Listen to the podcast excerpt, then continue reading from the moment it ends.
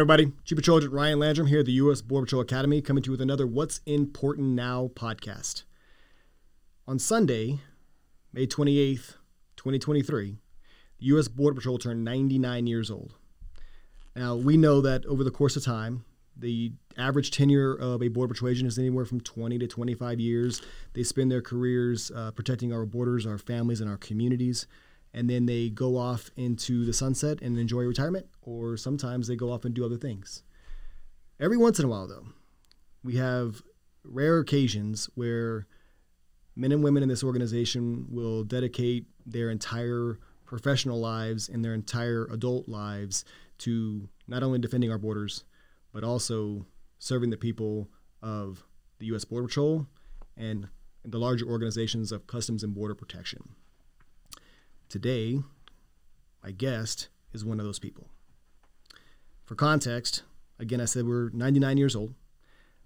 This gentleman has spent 38 of those 99 serving as a U.S. Border Patrol agent. That's 38% of our history he's been around. Although he needs no introduction, I will give him one. I'd like to introduce to you all the Acting Deputy Commissioner for Customs and Border Protection, Chief Carry Huffman. Chief, welcome. Thank you, Chief. It is indeed a great pleasure to be able to be here today and participate in this podcast. I uh, look forward to our conversation. Yes, sir. Hey, so right up front, I introduce you as the acting deputy commissioner. That's the, the number two person in charge of a 65,000 plus person organization, but I called you chief. Um, tell me what that means to you when I when I say chief as a U.S. Border Patrol agent, and is that offensive? So uh, clearly, it's not offensive to be called a, a, chief in the U.S. Border Patrol. It's like the greatest honor you can have in the Border Patrol is have have that chief title, and it is, and it's uh, so it's something it's revered in our organization. It is, and it's certainly not offensive. I uh, I uh, happy to be called chief over any other title. I uh, I know that uh, when Chief Reyes became congressman, mm-hmm. he preferred to be called chief. Yeah. When uh, when Chief Aguilar became the deputy commissioner, he preferred the name chief. I, I like the title chief by coincidentally, it's also my grandpa name. My grandson calls me Chief instead of Grandpa or anything else. So uh, it's very special to me. So I, I, I, I, love the term and I embrace it, and I'm, I'm, i hope people continue to call me that. Yeah, it's it's uh, it's interesting. You know, being at Basic Academy, there's probably people in this organization who are. Uh, even close to retirement, who've only known you as a chief. Yeah. Yet you've been here for 38 years. Um, so again, going back to the 38 years, uh, it's going to be a heck of a long conversation if we talk about every single year. Um, I don't think we have enough time for that. So what I want to do is maybe talk a little bit generically and generally about the first early years. Um, you're clearly a native of West Texas. You enter on duty on February 3rd of 1985 as a member of Border Patrol Class 173. For context for the audience, we just graduated the 1,215, 1215 session of the Border Patrol Academy. I'm not going to say that dates you. I'm just yeah. going to say contextually, we're at 1215. Yeah. Um, but maybe talk to me a little bit about maybe the influences, uh, influential people you've had in, in those early years that kind of kept you uh, engaged and, and on the right track of becoming a, what we call a Border Patrol agent. Well, I appreciate that. Yes. My early, you know, from West Texas, but back then, if you were from Texas, they sent you to California. From California, they sent you to Texas. So I entered on duty in Imperial Beach, California. And it was a newly formed station, broken out of the Chew Station. Uh, great work. We were in the midst of another border crisis, if you will, at that time. We ended up, we were setting records at that time. I know in the 86 we arrested 1.6 million people. There's maybe 2,000 of us in the Border Patrol back then wow. when we were dealing with that. There's a lot. But I remember the first day after I got out of the academy – I walked in the. I was going to go by the station the day before just to make sure everything squared away before I checked in. Back then, when you left the academy, they left you with you sent with your pistol, but you did not have any ammunition. They were going to give that to you at the station. And I just remember this. I walked in, and my first supervisor was Bob Hines, and and he welcomed me and and you come in be in tomorrow. It's great to be here. And and he thought of this. He said, "Do you have bullets for your gun?" I said, oh, "No, they haven't issued it." They said, "We'll get them tomorrow." Don't come to work without any bullets. He pulls six bullets out of his loops. Back then, we didn't have speed loaders or semi-autos. They revolvers, a six shooter, and you carried bullets in loops on your belt. Pulled six bullets out of his out of his loops and handed them to me and said, "Here, make sure you don't come to work with an empty gun." Mm-hmm. And that I, have never forgotten that. That that, that that's my first taste of the, some great leadership about it. He he cared for for me and for what it meant, and and so he just just that forethought. And I thought, this is a this is a great guy. This is a great leader, and this is a great place to be. Yeah, uh, I, the, the the part that I appreciate the most about that, you talk about leadership, uh, and I've said this in several podcasts.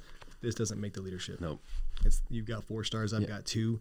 He had bars on. yeah, Right. That's you can be a leader at every level. and and, and he was, and I, I, I there's a lot of those things, but I ne- I'll never forget those kind of stuff. It's it's important. Yeah. So early on, also you apply for this uh, Border Patrol Tactical Unit. I'm thinking in 1987 or so. Uh, this is a this is a brand new organization, new capability.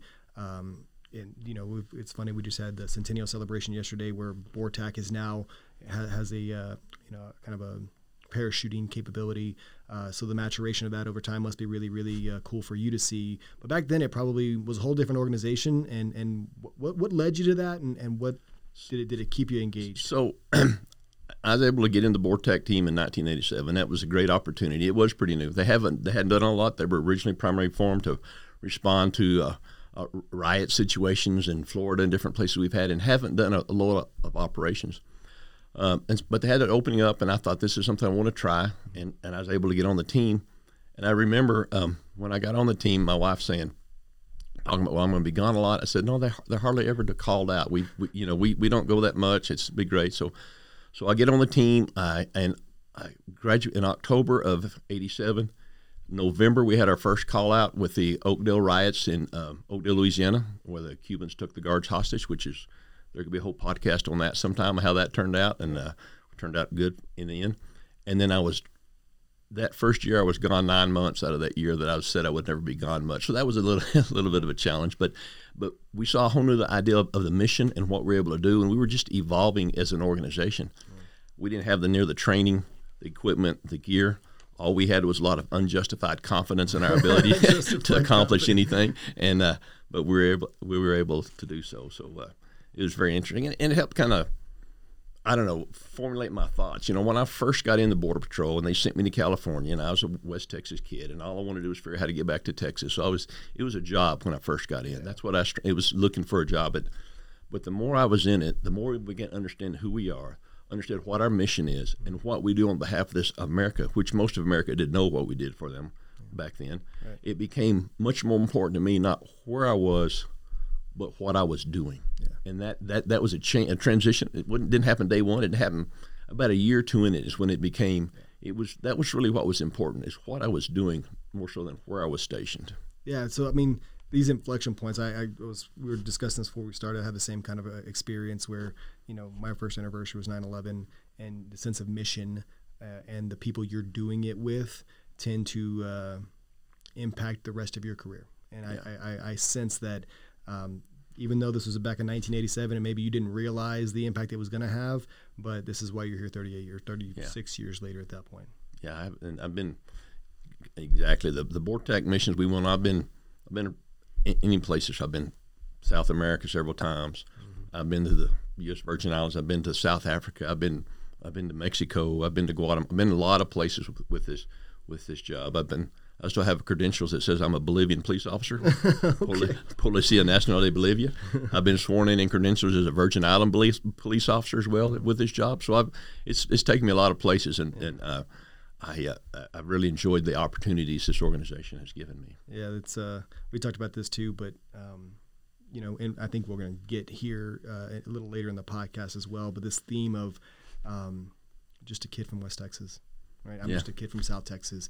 Never once in a million years did I think that uh, growing up I could do the things and see the things that I have seen and done uh, over the last 23 years, and I can't imagine what that sentiment is for you over 38.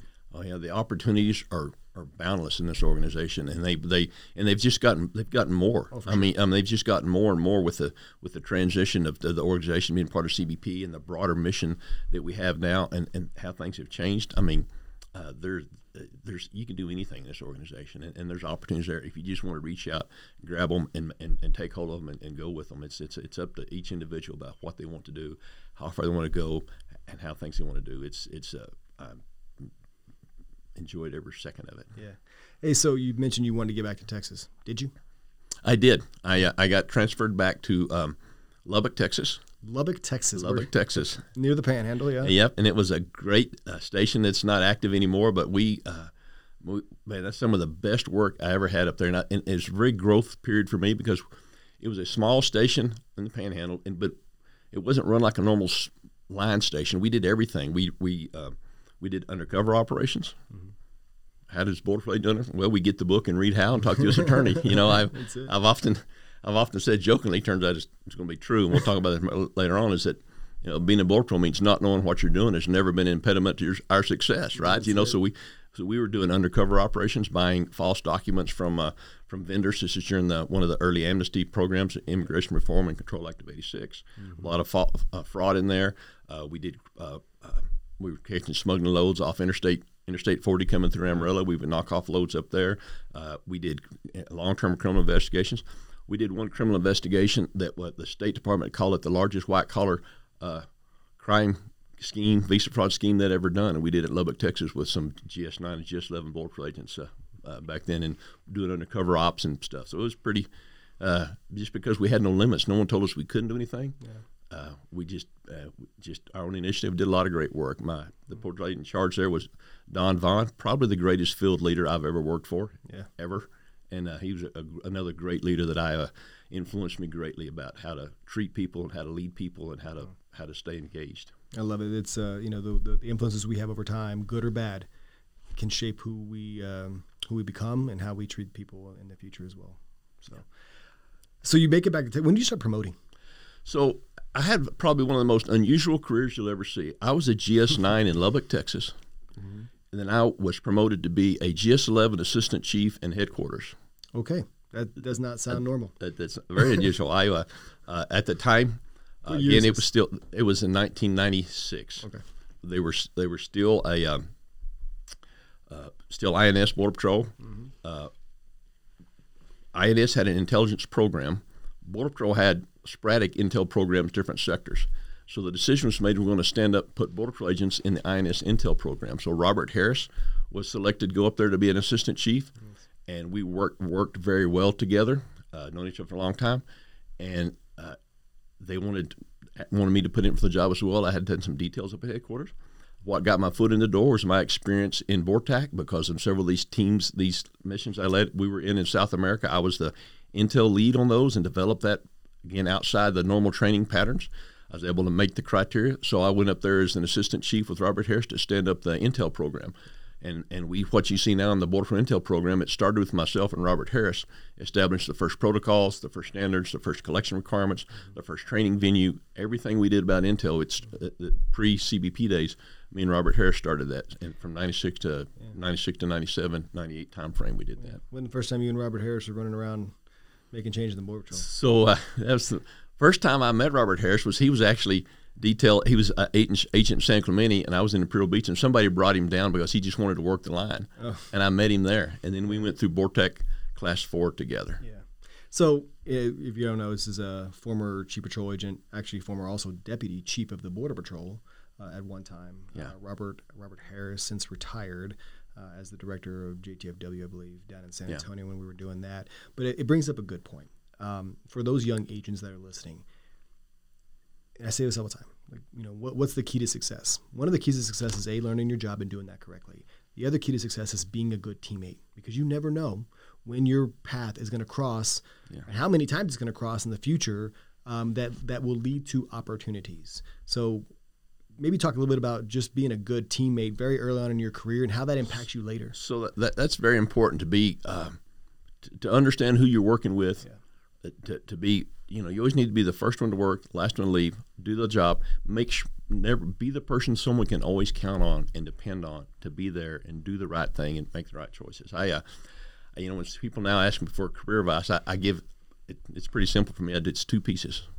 One, make a hand, and I always got to explain what that means. That's cowboy talk for be, make it, be a good good worker. Just make a hand. Whatever job you has in front of you, do that the very best you can, because there's no guarantee. That, I mean, it, those doors won't open if there's another. If, if this job you're doing in front of right in front of you is not being done the very best you can, you have to do that. And secondly, I tell people never take a job you're not prepared to do the rest of your career because there's no guarantee of another one. That's a great point. And if you don't, if you're not doing the first part of what I just told you, there will not be another opportunity. That's right. And so, uh, and so, I always tell people that we have different career ideas. Hey, I want to do this first and that first. I mean, those are good ideas, but but there's no guarantee any of those are going to work if you're not making a hand. It's funny too, and, and that's it's tremendous advice. I mean, that's 38 years of worth of experience talking uh, distilled down into about a, a 30 second conversation. Yeah. That uh, if you're listening, you should be listening hard. Um, but I, I also kind of laugh because I have these same conversations with uh, with junior agents and stuff, but. Um, I, I maybe undervalue the uh, what hindsight, how much value hindsight has, experience over time, Yeah. and like that's easy to say for us. you Yeah, know? yeah. Tell that to the guy who's trying to come, or the, Yeah. or the gal who's trying to come up, and and uh, it's one of those things like you know one day you'll get it, Yeah. you know, and uh, it, it, it, it's it kind of makes me chuckle, but it's fantastic advice, and I hope people are listening. Yeah. Um, so 1996, you're an assistant chief. Then what? What happens? So we're at headquarters for uh, three or four years trying to make a hand, right? Because, You know, right? Apparently. yeah, you know, trying to, you know, to open up, and I had the opportunity to, uh, but I needed to go back to the field, right? Because that's where your heart is, and so I had the opportunity to go back and be the patrol agent in charge of the Marfa station, yeah. and and uh, again, Marfa's in West Texas. Marfa's in West Texas. A lot like home. and there's a, a couple of great leaders there that worked for me down there. That was that was super, you know. So I, I talk about in, in person very influential headquarters Robert Harris and the people I worked with up there.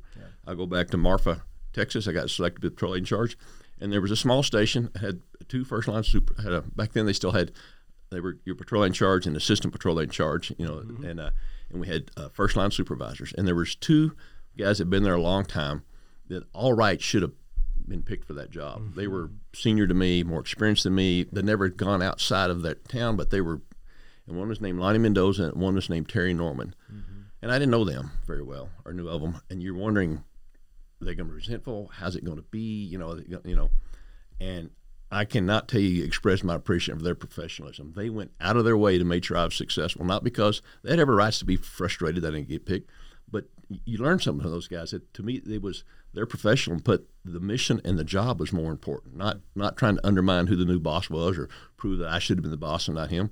They went out of the way to make sure I was successful, and and and I, I'll never forget those guys. And it's just a, a testament to the professionalism. And again, great leaders that I that I encountered in my career that made me think we got we got, I got great people in this organization. Yeah. And, and it was very important that Lonnie Mendoza and Terry Norman both. I can't thank them enough for for you know basically teaching me how to be a pack Yeah. and and and get me on get me uh, uh, you know help get me where I am today. Yeah.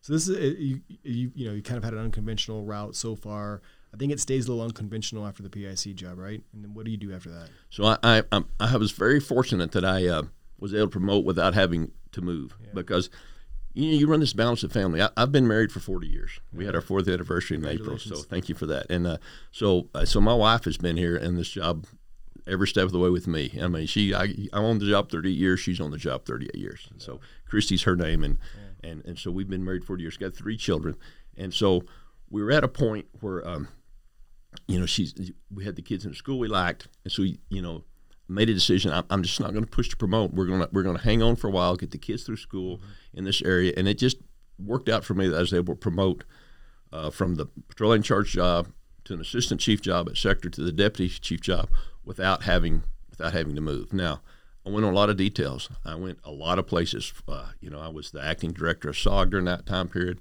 I ran the the uh, BPSCC during that time period for a while. Went to headquarters for a number of times during that time period. Stood up the state, local, and tribal liaison office at headquarters for CBP during that time frame. So I did a lot of details, but uh, I was able to stay there. So it's, it's hard to find that balance, but it managed to work for us. What was the total tenure in Mar- in uh, West Texas? What's that? How long were you totally in West Texas? So uh, I got there in 90, got there in 2000, and I left in probably 20, 2014. Yeah, it's incredible. It's so it's unconventional, and it's Yeah. it's it's.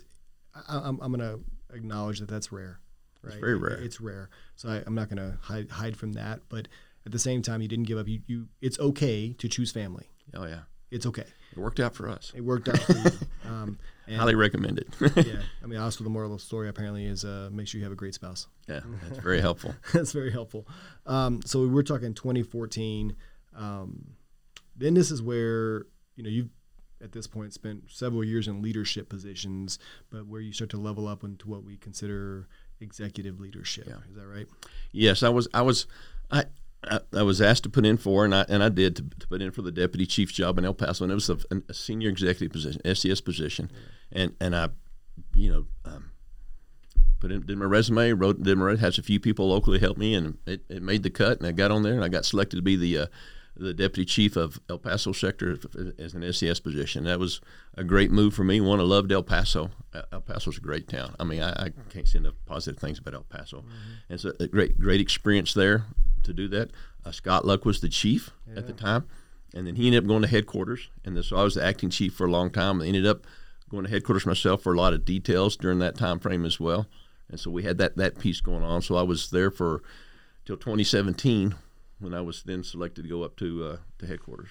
This is for the chief of the. The chief of strategic strategic planning and analysis, and that was my first like chief job. Tell me about that job. What is that? So strategic planning and analysis, it was a component of I called it the brains of the organization. We were, us and, and the, our president always go back and forth. I used to say, "Yeah, you play checkers, we play chase and chess over here." But it, but you develop the requirements and playing for the to run a big organization because the organization evolved. It wasn't a 2,000 person organization. It was a huge organization with national security implications and everything we do. So it took a whole nother level of planning and, and, and, and preparation to do what we do is, uh, you know, to make sure we have the requirements, we understand what we need, we get the re- requirements identified, we work with our other components to uh, get those requirements, what do they cost. But primarily I went up there at that time to build a wall. Right, that's where we were. If you look at the time frame, that's what we're doing. We had developed the requirements for our, our wall and wall systems. I, we're, we're, the Congress is fixing to give us billions of dollars to do something, mm-hmm. right? And you know, we needed to do it right, and so we had to decide where, what it needed to look like, where it needed to be, how high did it need to be, all those little questions. How do you justify those stuff?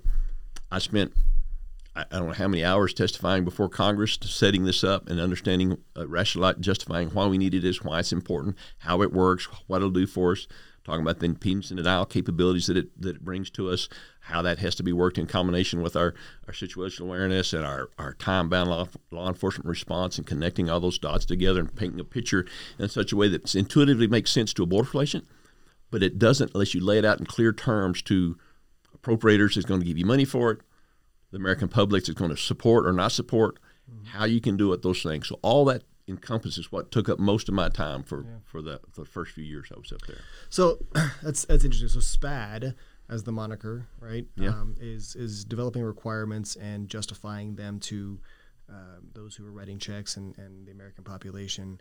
But it also feels a little political, right? You start to get in this kind of political world that we're maybe you know like a kid from South, South Texas or West mm-hmm. Texas didn't think so, they were getting into. So so how does that work? So you, you, one thing I've learned in, in this role. My, my, position, I'm right where the career people meet the political. Sure. And it's very important that you have to uh, you have to draw a sharp line mm-hmm. and, and, and, and, set the boundaries because it's and now it's my job to keep the politicals off the back of everybody else that's working yeah. uh, as far as you can. And, and it's difficult to do because you can get drug into it real easy, especially.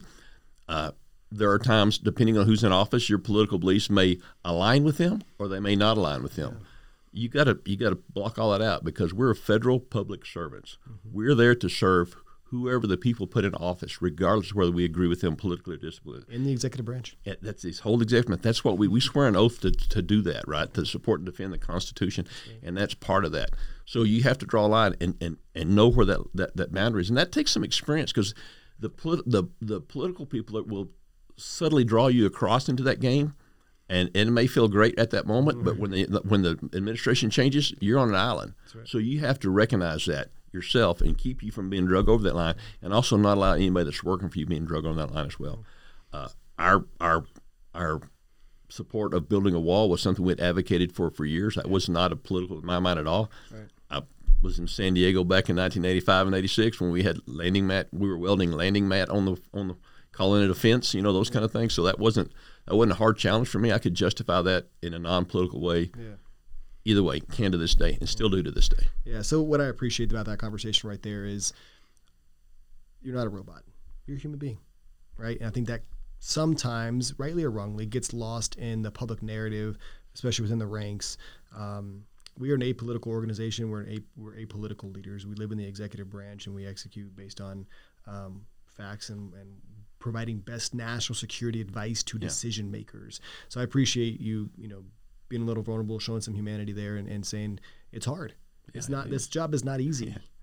Well, you, you, can get drug into something very quickly that you don't need to be, or and at, at this level, inadvertently drag your agency into it, and that's where you owe your allegiance to is back to t- taking care of your people, and that's what you got. to That's what you have to focus on. Very well said. Thank you for that.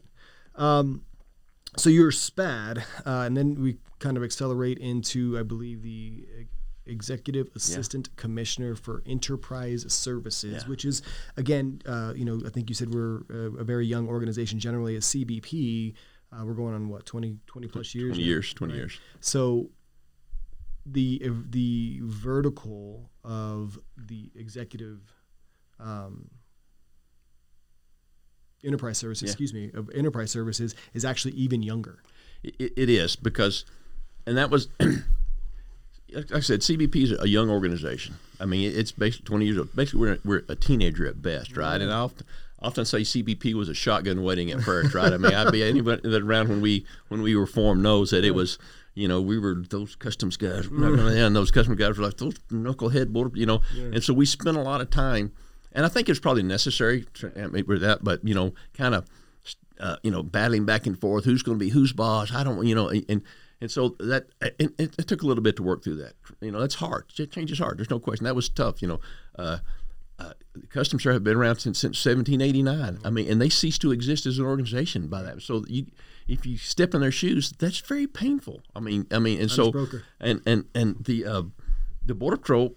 You know, we've been around since 1924, and we basically all we had to do was add a patch to our uniform, right? And so, and so, once you put it in that context, I became much more empathetic to the the rest of the organization. But, but, but, but, in, in looking at it, we, we got past that, and and I say we're a shotgun wedding that that that that's grown to love each other because our missions have aligned in such a way that that we're not overlapping, we're not competing, we are we are complementing who we are and what we do, and it's become a much better organization because of that. Once we've kind of got got got that kind of settled out and, and, and going the right direction, and so it's work it's working out. Uh, it continues to get better how we do stuff, but when they asked me to be the um, executive assistant commissioner of enterprise services, that was when I should have been retiring because I had I hit mandatory retirement age in May of uh, 2018. And when they asked me to switch over to that, they wanted they wanted and they wanted someone to be an operator uh, to run enterprise services, which they had not had before, and for a couple of reasons.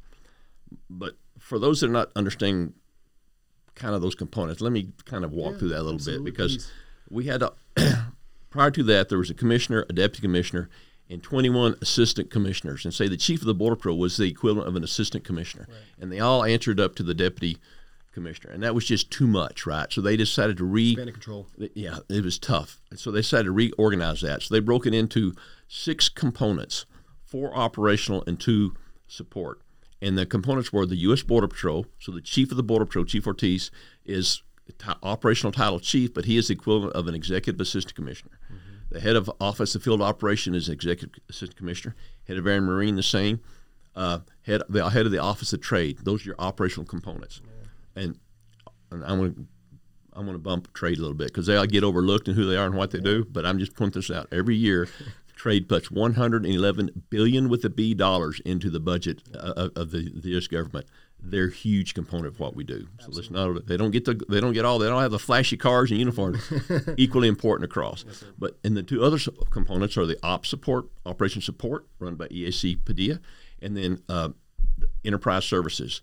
And enterprise services is span and control is all the mission support for all of CBP. It's HRM, Office of Training, um, uh, o, o, OFAM, Facilities Asset Management. It's uh, Office Acquisitions, Procurement, Office Accountability, OIT. All those big components are, are, are oversight of that in, in, in that in that program, uh, Enterprise Services. So when they asked me to be the lead of that, my first question was, "Have, have you read my resume? I mean, what makes you think I know anything about any of that stuff? What makes you think I do any of that stuff?" so I was, but but they wanted, uh, but they wanted someone to be a, an an opera, a a um, uh, an operation an operator in charge of it because there's concerns that in that structure that that uh, maybe they are in the mindset possibly thinking they're competing with operational components and not supporting operational components and so we wanted to have a convers uh, to have that and it turns out that was one of the best jobs I've ever had. I, one of the most fulfilling. For one, I didn't know what I was doing, right? So I, it's a learning experience. I had to learn. I had to go back in there and and just relearn the whole process. There's, that is very complicated work. Each one of those programs extremely complex. I understand it. So try to start learning that, uh, understanding that program. Very important. What I learned was we had a team of professionals that wanted to do the mission very much wanted to do the mission and very much so all they, they just needed that focus they needed to know who we are and what we were doing that's why i think having an operational leader a, uh, an operator's leader was huge to that success of that operation and i did two things there that i thought was important i i told them to get rid of the term customer service yeah and, uh, and there's some reasons for that but the um, um, it just that doesn't actually describe the relationship that we have that, that, that they have with them because customer service implies that if you're not getting the, the, the, the service you need, you can go somewhere else, and that's not true, yeah. right? They can't if if if Uh, if we're not supplying the right the vehicles to the border patrol, they can't go to the Ford dealer and buy themselves. Right. They have to use what they get. They can't go to Radio Shacks and buy radios if they're not getting the radios they need. They have to do that. So I said, forget that. We're not going to be customer service. That's not. We're going to be partners, not just partners. We're going to be trusted partners. And what does that mean? We're going to have that relationship where we're integrated in what they think, what they need, be anticipatory of what they're doing. And the second thing I, I said we're going to do, we're going to we're going to provide at the speed of the operations. It's no good if they say, I need a soft side facility built here. That's great. We'll have it there next year. That's not the speed of operations. Yeah. When they need it, they need it now. So how do you provide that stuff now and still be true to the acquisition rules? That means you have to be early on in the conversations. You have to they have to trust you. You have to trust them that when they're starting to even think about doing something like that, you're in that conversation then. So you're anticipating the needs and moving. Those are the relationships that, that, that we sought to change and continue to change between the support op- support components and the operators of uh, operation components of this organization. That's awesome. Kind of went off on a tangent there, but I, I no, want to make sure I got that's, that it, That's exactly why, we, that's why we're having this conversation. um, and I, and I, I, tell this story often. Um, you mentioned training and development. So the U.S. Border Patrol Academy and the Field Operations Academy, both for Air Marine and and also OFO, actually are in the ES vertical. Correct. So we're uniform. 100% of my staff is Border Patrol related. Border Patrol pays us a lot of money to do yeah. this, but really, um, you're kind of my boss's boss technically. Yeah. You know, and and we're not in big Border Patrol proper.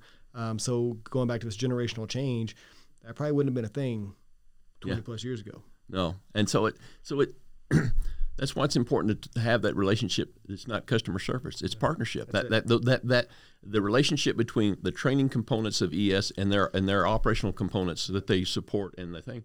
That's why that that's that that's why that partnership is probably more critical than anywhere in that relationship because several things. One, uh, and this is something we make sure we we talk about, and, and uh, I know AC Hall is very a big yeah. proponent as well. Is that we know that people coming out of the operational components into the training environment, into OTD, to run the academies or working academies, that that they have to. Um, you do so knowing that they have to stay viable, and you take and, and, they're taking something back out of that that makes them a wanted entity back in their operational components. Yeah, right? Huge you have to think that, and you have to know that. And so when you bring somebody in, so for like the chief of the academy, yeah. or the XD of the OFO Academy, or any of those academies, that's part of a plan. That's not a. That's not a. That's that's not a in spot. That's a that's a spot. That's a spot that, that this person is going to be a chief here. I mean, it's not right. someone's. We're not putting someone there to, to stay there forever. We're looking that we've been looking and we had these discussions. It's the overall growth and succession of the organization. So let's make sure they're all integrated in all the planning for. For, for how we grow the organization, put the right leaders in the right place at the right time. Mm-hmm. All that's part of our conversations when we when we make those decisions and we look at that. I love that you said that because you you know you're a board treasurer, you branch out and you go to this ES thing. Um, I'm a border Trojan. I branch out and I um, in office and training and development. I call them broadening experiences. So we can be great operators. I mean, after after a certain amount of time, you're pretty proficient as a border patrol agent. Um, I'd like to see you be broader and deeper on many things. And I can tell you right now, and I, you know, everybody has a you know, predisposition on on officer training and development, and I'm, you know, not fluffing up anybody's skirt here, but it's a, it's a whole different world. Like the business of training alone uh, in fact, I think has made me uh, a, a, better leader uh, over time. So I don't know what the next stop is going to be or when that's going to be, but my confidence level to go out and look at things differently, to assess our workforce and, and do those things that need to be done for the organization to mature, like you said, um, are, is, is just greater. And, and it's a testament for to see guys like Chief Huffman step out of Border Patrol 2 and go do something else it's it, it's just it's inspirational for us. Well, I appreciate that. It's this this. and, and, you're, you're right. I mean, we've had opportunities to do things that kind of look beyond and broader, and it's and, it, and it's rewarding as well too because it's a when you start learning stuff outside of this world, you know, the, the acquisition world is huge. How you, you know, we spend billions of dollars. How that works and how you do that is important. You know, our OIT, we have the most, CBP has probably the most complex, challenging OIT uh, mission in the world, maybe outside of the DoD. I mean, we store more data, we manage more data than anybody else in the federal government, again, except for the DoD and maybe some of the DoD, because we, are we're the answer to everything, and it's mm-hmm. huge and complex. So all that stuff it takes a lot to understand who we are as, as an organization. Yeah. But I want to I want to circle back yeah. to our academies now because there's been a big focus on that. That leadership piece and who we put in there is important. We have the best uh, academies. Uh, the Border Patrol Academy I'll talk about in particular, uh, but it, it is the best law enforcement academy in the country. Mm-hmm. Bar none. You can look and compare it to anything else, and because I, I, watched it evolve, I watched it evolve uh, over the years, and, and what we have got better. We have reached out and looked at other academies around the country, took the best here and the best there, made it and, and, and involved in ours, and we no one else turns out a better trained agent than the U.S. Border Patrol Academy when they walk out of the thing across bar none. And I'm not just telling it because you're here. I'm, I'm, telling it because I helped build the system. Yes, right? so that's and we we we and, we and, that's and that's our goal. We are the premier CBP as a whole because the OFO, the the other academies as well. They top quality. We're the best. We are the best in this country. We're the largest and the most premier law enforcement agency in the country, without question. And I'll I'll let anyone try to challenge me on that, and I'll uh, in any way they want to, and do that. But that's not by accident. That's because what that's because what we want. That's what we expect, and that's what we're going to have. Yeah. Well, I definitely appreciate you us uh, appreciate you trusting us to to continue to take that vision and uh, maturing it to 2023 and beyond. Yeah, it's, just, we, it's we, we owe it to uh, national security and the people of this country to make sure that we continue to do that. Yeah. So personality notwithstanding, right? Yeah. It doesn't matter who's sitting here. Uh, that that should be their charge, full stop, every single day. Yeah. So you, so technically, if I'm not mistaken, you are technically the EAC of ES right now. I'm I'm the EAC of Enterprise Services. Then I've been the acting I was the acting yeah, deputy commissioner for a while. I was. Uh, it gets wonky after this. yeah, yeah. I was the acting deputy commissioner. Then I was the acting chief operating officer. Yes. Now I'm back at acting deputy commissioner mm-hmm. and chief operating. So I'm actually the chief operating officer, acting chief operating officer, and the acting deputy commissioner, and the uh, technically the real EAC. But of course, yeah. uh, Chief Landrum's the chief acting Scudder. EAC, and he's or Chief Scudder. Yeah. Sorry, you Ryans all look alike. he's to take offense to that. the chief, yeah, chief Chief Scudder is the uh, is the acting EAC of uh, of Enterprise Search and, yeah. and, doing a great job there yes, as well. So uh, so yeah, i am actually wearing two hats right now. Yeah. So what when you say you're the acting deputy commissioner for a 65,000 plus person organization with all the acquisitions and the trade and this, that, and the other, distill for the audience, what is your job? What do you do? So I can tell you what I've what the job is, but what I've really been doing. Perfect. All right, you know, because you know the, the job is, you know, all the operational components uh, report up to the um, they report up to the deputy commissioner. Sure. In theory, the support components report up to the chief operating officer. Since I'm now both of those, yeah. we're, we're at You're right busy. there. Uh, uh, but uh, but how we balance it out is, is, is we do a couple things because you know Troy Miller's the acting commissioner. Yes. You know we're all actors. Uh, since uh, and, and he is he is he's he he is and does a great job, very engaged in the in the, in the, operation of what we're trying to accomplish because you know we are the focus of everything. So we're pretty well locked up on all those decisions hand in hand about how we how we approach the challenges we're facing, the, the current crisis that we're seeing on, on the border with the uh, uh, with uh, with the migrant population leading up leading up to May 11th, and now that it's kind of you know the numbers have dropped a little bit for a while. Don't know how long that's going to hold, you know. But managing that and getting the resources in the right place, supporting our people, trying to implement the policies of uh, of the current administration as best we can, and, and trying to you know keep, keep it all together. Uh, but my primary focus for the last couple of years is is coming up with better ways to take care of our people. Because that's been, you know, I uh, say, you know, our workforce, it's been through a grind for the last four years. It's been through a very, very difficult grind for the last four years, and and it's been a tough challenge. I mean, it's been it, we've had a uh, uh, we you know been on the job as you said 38 years, and I've seen grinds. I know what a grind looks like, right? And and and we this is the the most challenging times uh, I've seen in my 38 years, these last these last four years, uh, but without without a doubt, as far as our what our workforce is dealing with, and so and it's and it's tough. You know, normally, uh, you know, last year we had 15 suicides across CBP, mm. which is the most we'd ever had. Uh, now, um, we'd had 14 uh, back in 2009, so we've had high numbers before, but we we just figured we had to figure better ways to take care of our people. So the last the last little uh, couple years we've been working on is figuring out better ways to do that, and that's uh, you know we've done a lot of stuff in that in that arena to establishing our workforce care directorate and things we're trying to accomplish. But those things are are been very important because at some point that's the best you can do is what you can to take care of your people, and, and that's what we've been trying to accomplish. That's awesome. Um, very noble, and I, I, definitely appreciate again not just because you're here, but uh, you and acting Commissioner Miller um, really do listen. I think I think you you're, you're illustrating that you've heard what the workforce needs and you work unapologetically to get those things done. You know, I think we talked at lunch the other day is you know maybe not happening all of it's happening as quite at the speed that you want it, but that's that's also life. Yeah. Right? But I, I would offer that it's happening faster than you probably think it is. So comparatively to so, what we've been through, so I, it, it, I hope so because you know we've uh, to make things kind of permanent in, in, in your culture. It takes it yeah. takes a while. You got to lay a good foundation so it's not just a, a fad, right? It's not something that's going to happen and go away. That you're building in something a real level of permanence into it. So, so so so we've established the workforce care directorate and with the focus of of of trying to take better care of our people and what we can do those things. And we've got a lot of things that we're doing in place to do that. Um, but I want to I want to um, the concept we're doing. Uh, uh, stolen a little bit from the academy, just so you know. And I, and I, and I, and it, and it came back, and so we're all familiar with the book Left of Bang, yes, or at least in the training environment. All right, that that book, and so it's funny. I'd read that book independently years ago, and I called Dan Harrison, he's the chief, and said, "I don't know if you read this book, but you only looked at it." And he said, "Not only we've we read it, we've already we've had the author up here, and we've been you know working some of our tactics with it." I said, "Oh, okay, all right, well that's good." So I'm glad we're on the same page.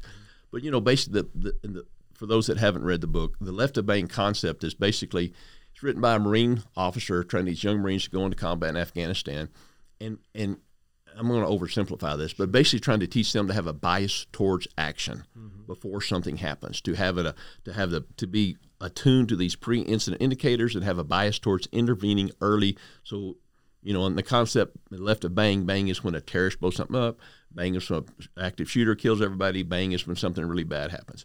So we're applying that same context to our con- context to our workforce care mm-hmm. directorate. And for that context, for us, bang is a suicide. Sure. Bang is an arrest for DWI. Mm-hmm. Bang is arrest for domestic violence. Bang is uh, you're angry because you're in a toxic work environment and you leave the work workplace workforce early unnecessarily. That's and that concept that's that's bang. So we're trying to do things in this workforce care directive to keep things left of that, which includes yes, it includes the suicide prevention training and the intervention, but so much more than that. It's the stuff that you can get from your your, your backup care, your child care, any all the stressors that you may be in your life, your financial, uh, you know, uh, uh, literacy training, and, and, a whole number of things to keep think, keep there, or any other um, mental health challenges you may be having that you need to deal with uh, to keep you way left of this problem over here. And that's that's what that whole concept is. And so that's we just applied that that same concept to our to this directorate. And I like using that terminology because that connects better with your operating components. They, they get left of bang. They get what that means. They get that things, and it and it's one. I'm a simple guy, so I need simple words and simple concepts to make be able to explain it. So it helps me uh, mm-hmm. talk through it as well. Good deal. Um, so I think uh, again, I mentioned it up front. We're in the "What's Important Now" podcast. I think you talked about workforce care. That's vitally important to what you do. Maybe close us out with another one or two things uh, unrelated to workforce care that is on your mind. Uh, and I, you know, forgive me for saying this out loud in the podcast, but I think the uh, 38 years plus yeah. is coming to so, an end. We're about 30 days out or so. Yeah. Um, my guess is uh, you're thinking about a few things. So, a couple things that kind of evolved in my thinking in in the last few years or number of years, and that's and, and that's what we want to be as an organization. What we want the legacy, the, the, this agency to be, right? So, I, I said before 20 years organization. We're very young, but we're still very formative. We're still very malleable as an agency. So I think leaders, everyone, especially leadership, should be coming to work every day trying to decide what we want to be. We, we, this is a rare opportunity. Never in our lifetimes will we have the opportunity to shape the department of a federal government. We're not going to have that chance again, right? DOJ, it's institutionalized, it's not changing. Commerce, Treasury, they're not changing. DHS, we're still deciding who we are. We have an opportunity to do that. So, who do we want to be? What do we want to be as an organization? So, we come to work, we need to be thinking of what policies, what decisions, how can we make this the best place to be to fulfill our mission? And I like thinking about those things. I, uh, I talk about um, leadership and what does that mean? And when I talk about leadership, I talk there's there's three things, three pillars that I talk about. And this is what I say if you're in this organization, this is what you owe your people. These are three components, and we're going to be shaping how we do things in the future going going forward. I've got a plan laid out that's going to go well beyond me because it takes to do that. But uh, I talk about three things. One, leadership. What's it mean to be a leader? Are you accountable? How does that work? Do you do your job? Number two, integrity. Mm-hmm. That's key for our organization. When you're an organization like ours, it's in charge of holding the public trust. There's, there's, that's the that's the most important thing for us to have. And three, take care of your people. I usually tell a story this way. You know, when I joined the Border Patrol, our street creds were this. If someone another agent called a border agent, three things showed up. When they could shoot, they could track, and they could speak Spanish. I mean, that's what that's what that's why if somebody else called us, that's what they expect to show up. Now, sometimes they got a lot of other stuff they didn't yeah, anticipate yeah, sure. when that when that right. But you got those you got you got those three things right. That was our street creds. What the goal is, our goal is, the commissioner's goal is, and my goal is, is what do we want the street creds of a leader that comes out of CBP to be? That's what we're going. And this is what we want them to be. If a, if somebody else calls for a leader of CBP, I want someone to say, I don't know anything about them, but I know this: one, they're a leader. Mm-hmm. Number two, they have integrity, mm-hmm. and three, they know how to take care of their people. Because I believe that's what we owe people. Anybody you lead, you owe them your leadership. You owe them to be there in the moment, to be accountable for what you do and what you say. Number two, you owe them your personal integrity. That's a debt you owe them. If you're going to inspire someone to, to, to do what you say, to help you accomplish your goal, or do something, they need to know they have confidence in you, they're not going to be embarrassed by you, and that you mean what you say. And number three, you owe them your commitment to take care of them. And they have to have confidence that you're committed to those three things. If you're committed to those three things, the mission will surpass your great your whatever expectation you have, it will surpass that. The, the people will take you that far. That's been proven to me time and time again where I've just been, well, I think we're going to, I think I can get the team to do this at this level, and they go ten times what I thought he could do, and it's all because the, the, the, give them the right, give them the right opportunities, they will do that for you. It's just you just got to those three things: leadership, integrity, take care of your people. I love it. I do not think that there is a better way to end our conversation than those three things. Um, Chief. Thank you. Well, I thank you for the opportunity to talk about some of this. This is all. Yeah. This is kind of stuff that I'm passionate about, and I, I I intend this this will outlive all of us yeah. well into the future of this organization if we set the foundation right as we shape who we are as an organization. I love it. So, on behalf of a grateful nation and a grateful organization, thank you for 38 plus years. Uh, you will be missed. It, appreciate it very much. It's an honor. I, I'll leave this one last thing in this job. The days are long, but the years are short. Trust me on that. yeah, that sounds like a hashtag to me. um, so normally I end the podcast by looking in one of these cameras and saying honor first, but I'd like you to do it. All right. Honor first.